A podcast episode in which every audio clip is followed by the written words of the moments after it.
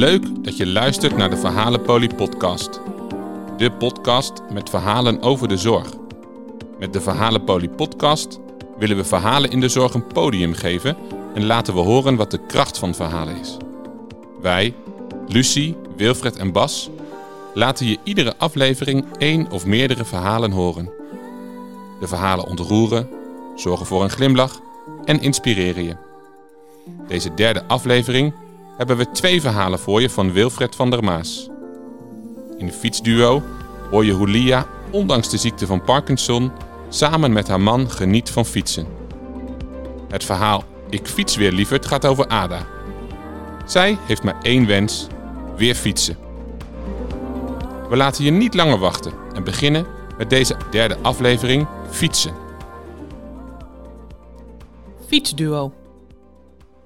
Samen erop uit, de wind in je haren, de vrijheid en de natuur om je heen.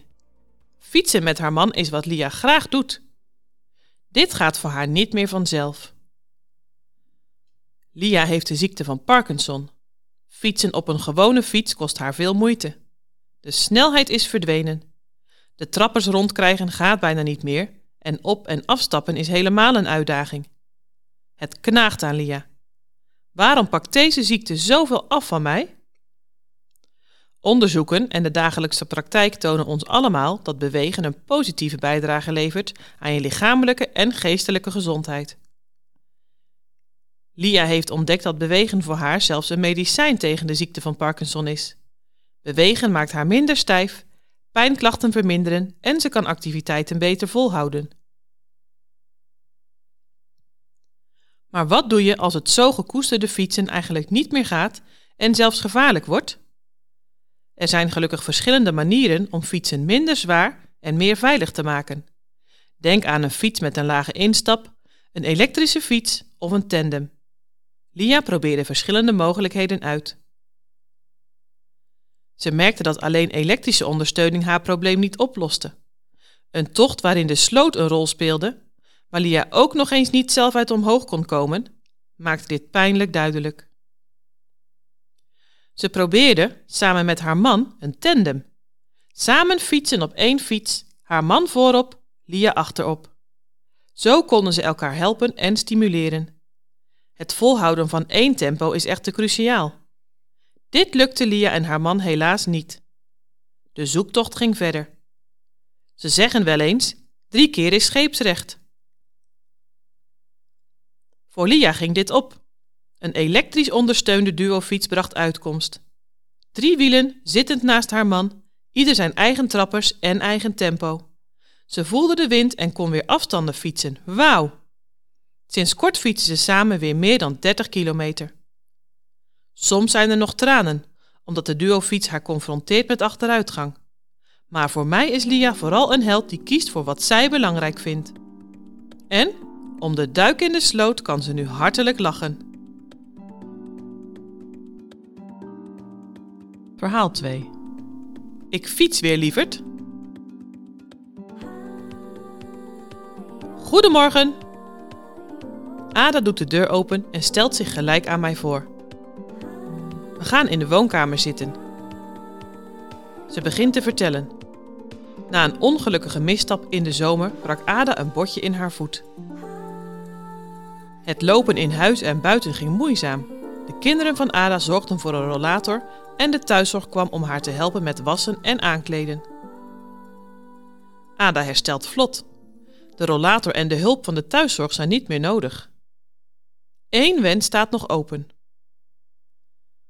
Tot vlak voor haar misstap fietste Ada dagelijks om kleine boodschappen te doen, of om de krant naar een van haar kennissen te brengen. De fiets geeft Ada bewegingsvrijheid en de mogelijkheid om zich te verplaatsen buiten de deur. Na haar verhaal besluiten we samen om naar de fiets in de schuur te gaan.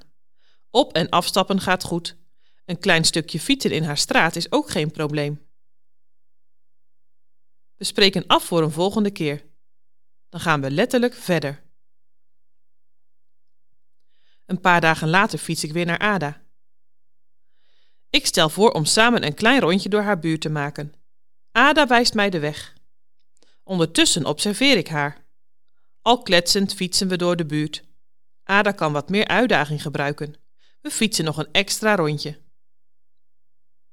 We passeren een begraafplaats. Hier ligt mijn man begraven, vertelt Ada. Ze begint te vertellen hoe goed zij en haar man het hebben gehad.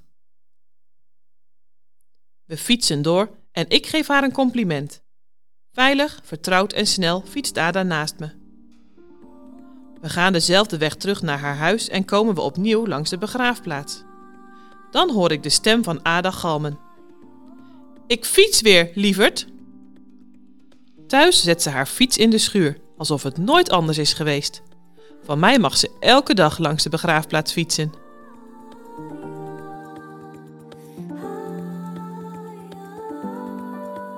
Dit was de derde aflevering van de Verhalenpolie podcast. Gemaakt door Lucie van der Maas, Wilfred van der Maas en Bas Schepers. Ramiro Martina verzorgde de montage. Heb je vragen naar aanleiding van deze aflevering? Of heb je zelf een verhaal dat je wilt delen in deze podcast?